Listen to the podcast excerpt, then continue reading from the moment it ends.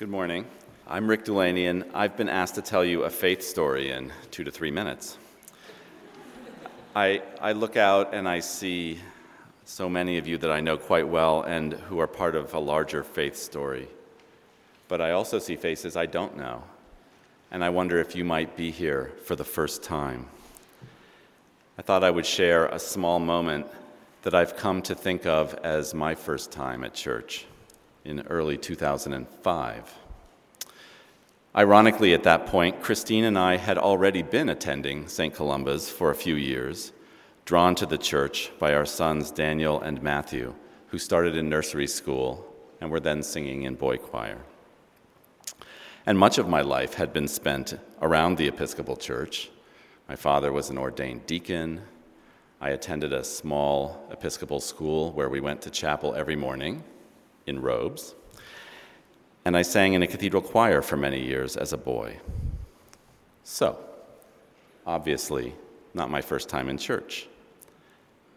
And yet, my central experience of faith up to that point was really more about presentation. We did the right things in the right order. Church wasn't really church unless it looked like church.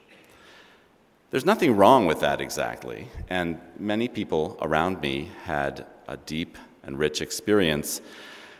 But for me, when I left home for college, it was such an easy decision not to go to church that I never really thought about it. And even many years later, when I slipped back in, now with spouse and children, it felt more like a cultural homecoming than a spiritual destination. But by late 2004, I was in some trouble. My father had passed away after a prolonged decline that left me exhausted. And I had been in a horrible car accident in which a young man died after his mother removed him from life support. Those are different stories for another day, but at this point, Steve Huber, who was an associate here and later interim rector, was instrumental in centering me, supporting me. And so one night, while I was sitting in the back of this church, waiting for boy choir rehearsal to end, Steve gave me an envelope that contained an invitation. Unfortunately, it was an invitation to become a Rite 13 leader. of course, I said no. what are you kidding me? I'm not at all prepared. Okay, what if these inquisitive teenagers have, you know, an actual question? I don't have any answers. Steve, being Steve, gently responded that I wasn't really required to have any answers, that it was a ministry of presence, and, you know, maybe it would be good for me. After some thought, I agreed, and I took the first step on what became a much longer journey. That journey began with some rich relationships right there in Rite 13, both with other leaders and with young persons. Continued through several years on SCAP, our, um, the St. Columba Appalachian Project, feeling what it was like to do God's work on this earth, and perhaps more importantly, what it felt like to open my eyes and my heart to the lives of others and to give shape and form and meaning to that phrase, pay it forward. I could not have realized that I would be the one learning.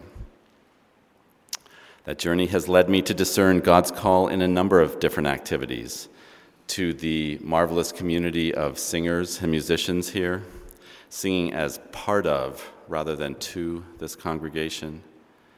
I've had the privilege of preparing and traveling with another group of young people on their J2A pilgrimage with the special bonds and deep relationships that are formed there. And of course, the special self searching that comes uh, whenever we look for a new rector.